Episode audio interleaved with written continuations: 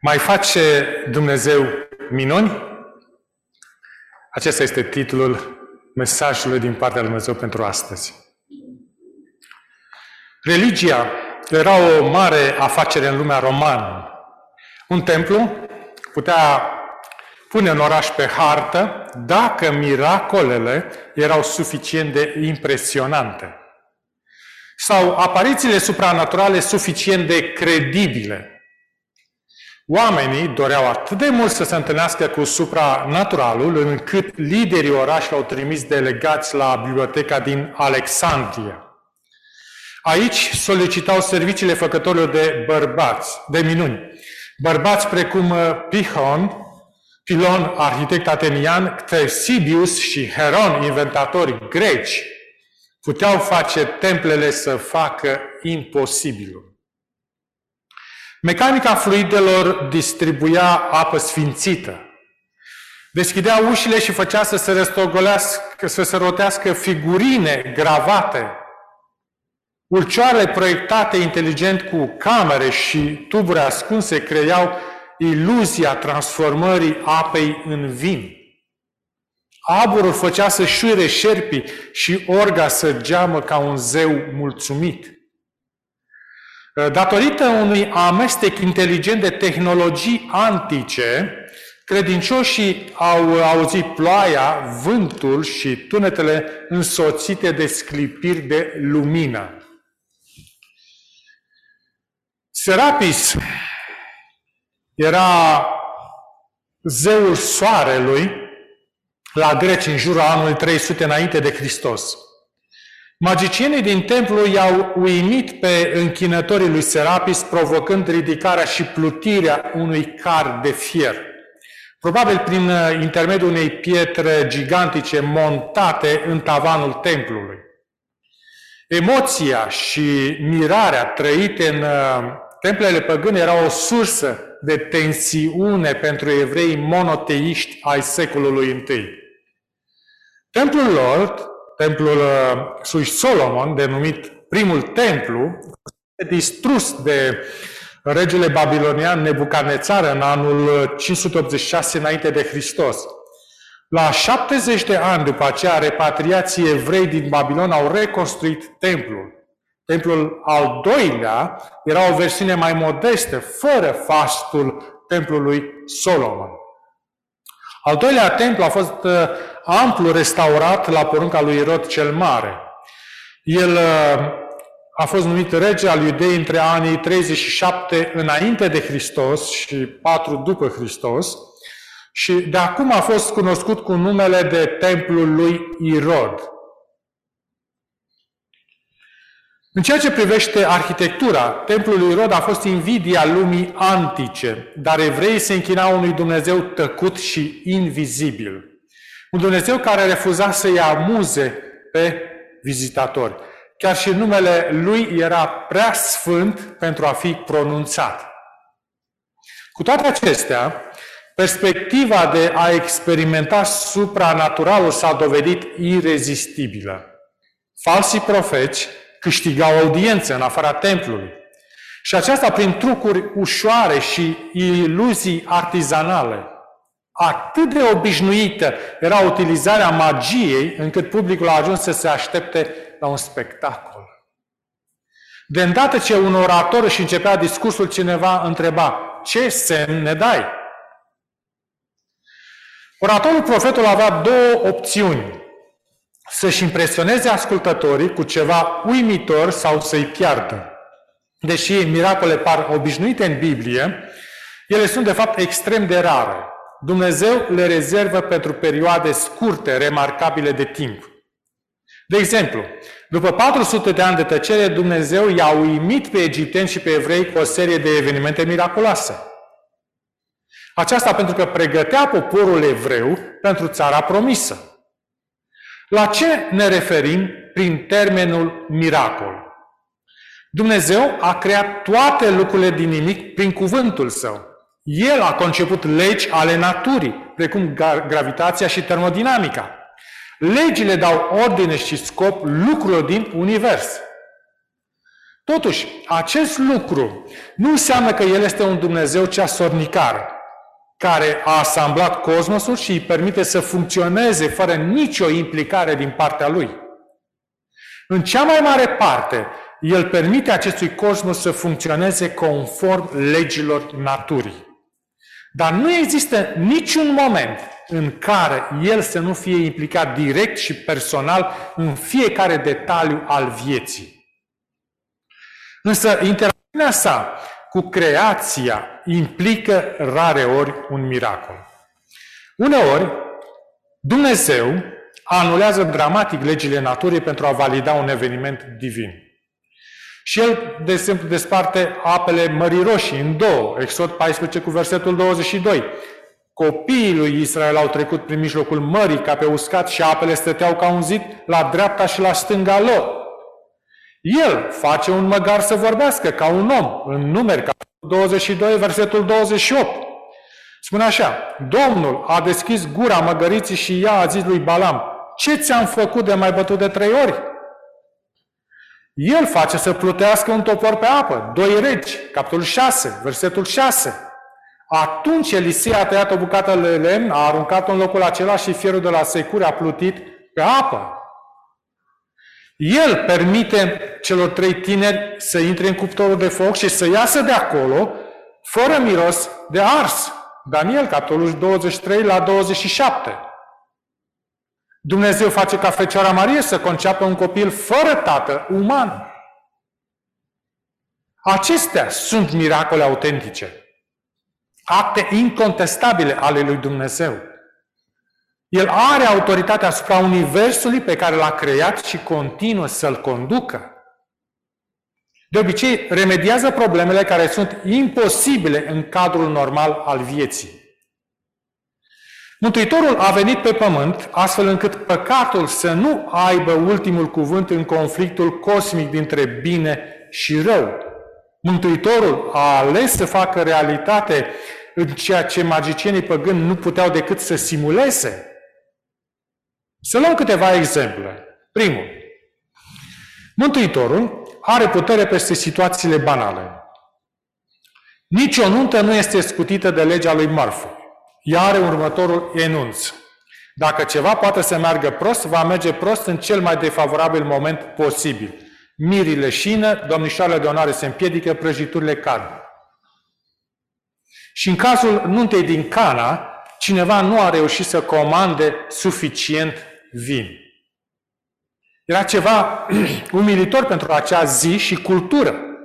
Trebuie menționat că vinul era de fapt must din struguri. Mama lui Isus a lăsat situația imposibilă în grija lui și ea a zis slugilor să faceți orice vă va zice. Ioan capitolul 2, versetul 7 la 9. Iisus le-a zis, umpleți vasele acestea cu apă și le-a umplut până sus. Scoateți acum, le-a zis el, și aduceți nunului. Și i-au adus. Nunul a gustat apa făcută vin. Nimeni nu putea contesta miracolul. El și-a exercitat pur și simplu prerogativa divină. S-a transformat o situație jenantă pentru familia Mirelui. Nimeni n-ar fi suferit foarte mult dacă el n-ar fi acționat. Problema în cauză era banală, nu avea o importanță monumentală. Dar lui îi pasă de lucrurile pe care lumea le consideră banale, dar sunt importante pentru tine. Al doilea, Mântuitorul are putere de la distanță. Ioan, capitolul 4, versetele 4, 6, 4, 7. În Capernaum era un slujbaș împărătesc al cărui fiu era bolnav. S-a dus la el și l-a rugat să vină să tămăduiască pe fiul lui. Poate că într-o altă zi, aristocratul l-ar fi disputat pe Isus. Uh, dar acum uh, era tatăl neliniștit al unui fiu pe moarte. Vulnerabilitatea sa i-a oferit Mântuitorului ocazia de a-l învăța despre credință. Ioan capitolul 4, 48 la 50. Iisus i-a zis, dacă nu vedeți semne și minuni, cu niciun chip nu credeți.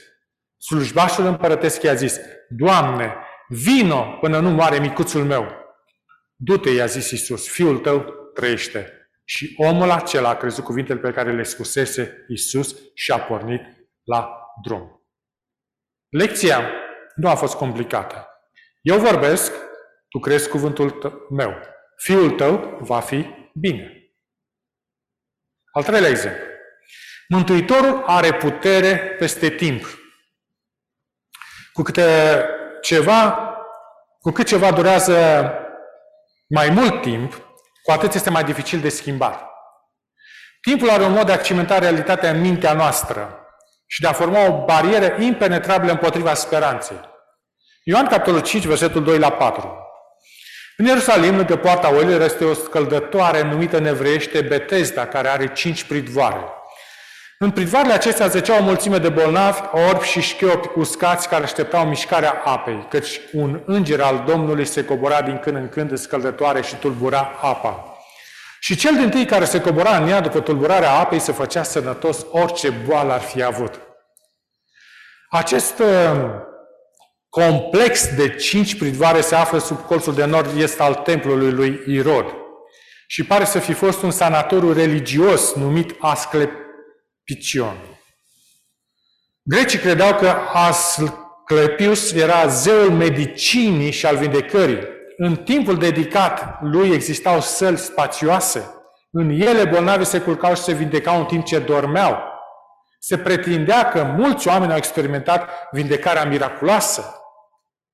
În semn de recunoștință au adus ofrande în templu, și anume imagini de aur sau argint ale membrelor care fusese vindecate. Asclepius era lăudat ca un salvator venind în ajutorul ființelor umane. Când Mântuitorul a ajuns la Ierusalim, a vizitat sanatorul local. El mergea frecvent în locuri pe care îi făceau pe liderii religioși să se simtă inconfortabil. Ioan capitolul 5, versetul 6 și 7. Acolo se afla un om bolnav de 38 de ani. Iisus, când l-a văzut zăcând și fiindcă știa că este bolnav de multă vreme, i-a zis, Vrei să te faci sănătos? Doamne, i-a răspuns bolnavul, N-am pe nimeni să mă bage în scăldătoare când se tulbură apa și până mă duc eu, se cobară altul înaintea mea. Superstiția promitea că agitarea apei aducea vindecare celui care intra primul în ea. Cursa pentru un loc în piscină era câștigată de cei mai puternici. Ioan capitolul 5, versetul 8 la 9. Scoală-te, i-a zis Iisus, ridică spatul și umblă. Îndată omul acela s-a făcut sănătos și a luat patul și umbla. Ziua aceea era o zi de sabat. Este posibil ca timpul să-i fi cimentat soarta în mintea oamenilor. Așa că pasul său întâmplă în acea zi trebuie să fi fost un șoc pentru toți. Al patrulea exemplu. Mântuitorul are putere să transforme insuficiența în suficiență. Mântuitorul îi ia pe ucenicii săi departe de mulțime. Dar faima sa crescuse rapid. rapid.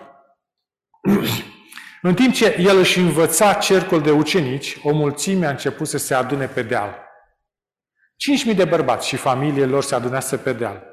Și Mântuitorul l-a întrebat pe Filip, Ioan capitolul 6, versetul 5. De unde avem să cumpărăm pâini ca să mănânce oamenii aceștia? Desigur, întrebarea a fost începutul unei lecții. Mântuitorul îi alesese pe cei 12, îi zestrase să facă față provocările slujirii. Din păcate, învățarea vine adesea pe urmele eșecului. Ioan, capitolul 6, versetul 7. Filip i-a zis, i-a răspuns, Pâinile pe care le-am putea cumpăra cu 200 de lei n-ar ajunge la ca fiecare să capete puțin el din ele. Adică sunt insuficiente. Fiecare grup are un pesimist dintre ei. El se uită la ceea ce lipsește, în loc la ceea ce Dumnezeu poate să ofere. Un răspuns corect ar fi fost. Nu știu, Doamne, dar știu că te vei gândi la ceva. Între timp, Andrei se uitase în jur pentru a vedea ce mâncare ar fi la îndemână. Ioan capitol 6, versetul 9. Spune așa. Este aici un băiețel care are cinci pâini de orz și doi pești. Dar ce sunt acestea la atâția? Pâinile erau de fapt de mărimea unor chifle. Deci, insuficiente. Mântuitorul a spus în Ioan capitolul 6, versetul 10, spuneți oamenilor să șadă jos. Ucenicii au împărțit mulțimea în grupuri, au aranjat un plan de distribuție eficient. Ioan capitolul 6, versetul 11. Iisus a luat pâinele, a mulțumit lui Dumnezeu, le-a împărțit ucenicilor și ucenicii le-au împărțit celor ce ședeau jos. De asemenea, le-a dat și din pești cât au voit. Mântuitorul a înmulțit darul umil al băiețelului. Apoi le-a dat ucenicilor să o altă sarcină. În Ioan capitolul 6, versetul 12. Strângeți fărămiturile care au rămas ca să nu se piardă nimic. Fiecare ucenic a luat un coș de răchită numit copinos. Era folosit pentru a transporta hrana unei persoane într-o călătorie. Ioan capitolul 6, versetul 13. Și au umplut 12 coșuri cu fărămiturile care rămăsese din cele 5 pâini de orz după ce mâncaseră toți. La sfârșitul zilei, lecția ar fi trebuit să fie clară. Mărimea unei provocări nu trebuie măsurată în funcție de ceea ce avem. Niciodată nu va fi suficient. Noi suntem doar chemați să dăm ceea ce avem. Chiar dacă nu avem mai mult decât cinci chifle. Provizia este responsabilitatea lui Dumnezeu, nu a noastră.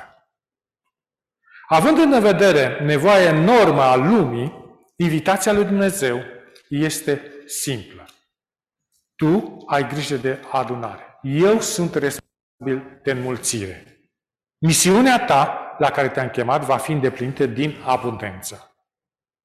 Al cincilea. Mântuitorul are putere asupra naturii.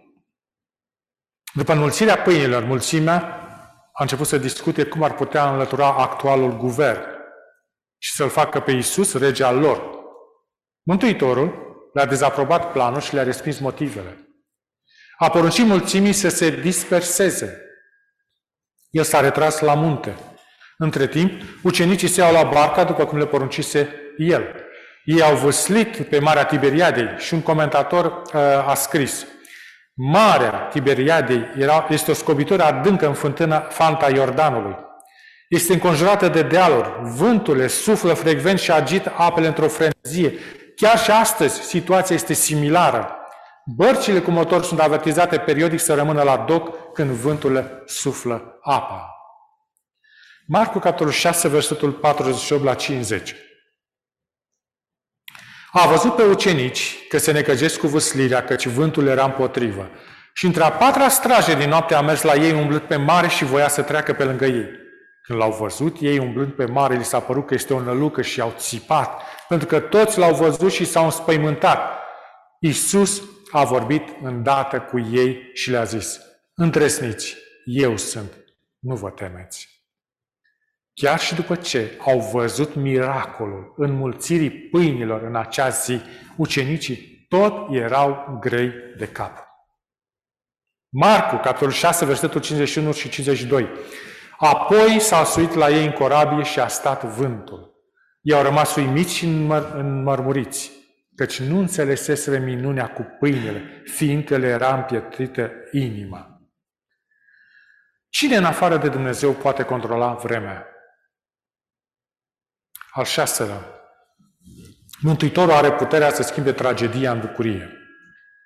Fariseii credeau că orice nenorocire este rezultatul direct al păcatului cuiva, cuiva, chiar și atunci când un copil a venit pe lume cu un defect de naștere sau cu un handicap. Ioan capitolul 9, versetul 1 spune așa. Când trecea, Iisus a văzut pe un orb din naștere. Acest om putea uh, simți căldura soarelui dar nu văzuse niciodată un răsărit. Auzise bătăile valurilor, dar nu văzuse niciodată marea. Ioan capitolul 9, versetul 2 la 3. Ucenicii lui l-au întrebat, Învățătorule, cine a păcătuit? Omul acesta sau părinții lui de s-a născut orb? Iisus a răspuns, n-a păcătuit nici omul acesta, nici părinții lui, ci s-a născut așa ca să se arate în el lucrările lui Dumnezeu. Imaginați-vă scena. Bărbatul era bine cunoscut în comunitatea sa din cauza orbirii sale. Cerșitul făcuse o figură notabilă în jurul templului de ani de zile. Fariseii l-au judecat, saducheii l-au ignorat, unii chinători au dat dovadă de compasiune, alții s-au strâns și-au strâns geanta și au plecat în vârful picioarelor. Nu și Mântuitorul. Ioan, capitolul 9, versetul 6 la 7. El a uns ochii orbului cu tine aceasta și i-a zis, du-te de te spală în scăldătoarea Siloamului. El s-a dus, s-a spălat și s-a întors văzând bine. În acea zi, acest om a pășit în templu fără bățul și coșul cerșetorului. Își delecta ochii de splendoarea templului Lui Dumnezeu, savura fiecare detaliu. Închinătorii din curtea templului au observat chipul familiar. Ioan 9, versetele 8 și 9. Nu este acela, acesta cel ce ședea și cerșea? Unii ziceau, el este. Alții ziceau, nu, dar seamănă cu el. Și el însuși zicea, eu sunt. S-au bucurat oamenii? Nu. Nici atunci și nici acum. Oamenii nu se vor bucura când îți merge bine, ci când îți merge rău. Ioan capitolul 9, versetul 16. Atunci unii din farisei au început să zică, omul acesta nu vine de la Dumnezeu pentru că nu ține sabatul. Fariseii, ca de obicei, nu au reușit să vadă imaginea de ansamblu. Orbirea lor ar fi comică dacă nu ar fi atât de tragică. Domnul Isus a avertizat despre ei în Matei capitolul 15, versetul 14. Lăsați-i, sunt niște călăuze oarbe și când un orb călăuzește pe un alt orb, vor cădea amândoi în groapă. Mântuitorul a declarat, eu sunt lumina lumii. El și el a dat uh, vederea orbului. În acest act, Domnul Isus a exercitat putere asupra dizabilităților și a păcatului. A corectat teologia defectuoasă a fariseilor. Și a avut această ocazie pentru că un bebeluș a venit pe lume fără vedere. Omul nu era ori pentru că el sau părinții săi au păcătuit. Era ori pentru că s-a născut într-o lume degradată de păcat. Noi toți suferim răul în diferite grade ale acestuia. 7. Mântuitorul are puterea asupra morții. Lazar din Betania a suferit de o boală incurabilă. Surorile lui Marta și Maria au trimis un mesager la Mântuitor pentru a-i duce vestea. Mântuitorul a intenționat, uh, intenționat a amânat să vină. Când a sosit la Betania, Lazar se afla în mormânt de patru zile. Marta și apoi Maria i-au spus cu amărăciune. Ioan, capitolul 11, versetul 21-32. Doamne, dacă ai fi fost aici, n-ar fi murit fratele meu. Mântuitorul a spus cu îndrăzneală, a răspuns cu îndrăzneală. Ioan, capitolul 11, versetul 25. Eu sunt învierea și viața. Cine crede în mine, chiar dacă ar fi murit, va trăi. A mers la peștera de mormântare. Fără ezitare a poruncit în Ioan capitolul 11, versetul 39. Dați piatra la o parte. Mântuitorul a înălțat o rugăciune de laudă la adresa lui Dumnezeu. Ioan capitolul 11, 43-44 spune. Apoi a strigat cu glas tare. Lazare, vino afară. Și mortul a ieșit cu mâinile și picioarele legate, cu fâșii de pânze, cu, fașa, cu fața înfășurată, cu un ștergar. Iisus le-a zis, dezlegați-l și lăsați-l să meargă. Ce reuniune remarcabilă trebuie să fi fost. Mântuitorul tăcea în timp ce privea familia îmbrățișându-se. Tăcerea lui este elocventă. Păcatul poate avea puterea de a distruge și de a ucide, dar Dumnezeu este creatorul vieții. El a creat omul din nimic și îl poate restabili din moarte. Magicienii au creat iluzia minunilor pentru a-i face pe oameni să vină la ei. Și nu cu mâinile goale. Ei imitau supranaturalul. Au pretins ca un acces special la un tărâm care exercita stăpânirea asupra lumii. Au pretins că determină soarta celor care speră să treacă de aici acolo, I-au făcut comerț speculând frica oamenilor de necunoscut. Mântuitorul a făcut minuni într-un scop foarte diferit. Minunile sale au oferit alinare de durere și dezrobire de frică. Au arătat către un Dumnezeu căruia îi pasă profund de suferința oamenilor și care vindecă gratuit. Mai face Dumnezeu minuni astăzi? Da. Și iată un articol din ziarul de Recorder din septembrie 1979. O fată de 19 ani, pe nume Kun Paut, a scăpat de stăpânirea Khmerii Roșii din Cambodgia. A făcut o călătorie anevoiasă de kilometri, prin junglă, canale, munți și râuri. Erau împreună cu alți 100 de refugiați. Majoritatea erau desculți, cu haine subțiri. Între ei și libertate se aflau soldații comuniști. Un întuneric asemănător nopții a împiedicat grupul să înainteze. Nu am putut vedea absolut nimic, a spus Paul mai târziu. Nici nu știam pe unde să pășim. Deodată, sute de licurici, licurici au apărut în vizor. Strălucirea lor a făcut suficientă lumină pentru ca oamenii să vadă poteca. Refugiații au ajuns la următorul munte cu lumina licuricilor. După ce Paut a fost transferată în tabăra de refugiați, a fost invitată la o întâlnire creștină.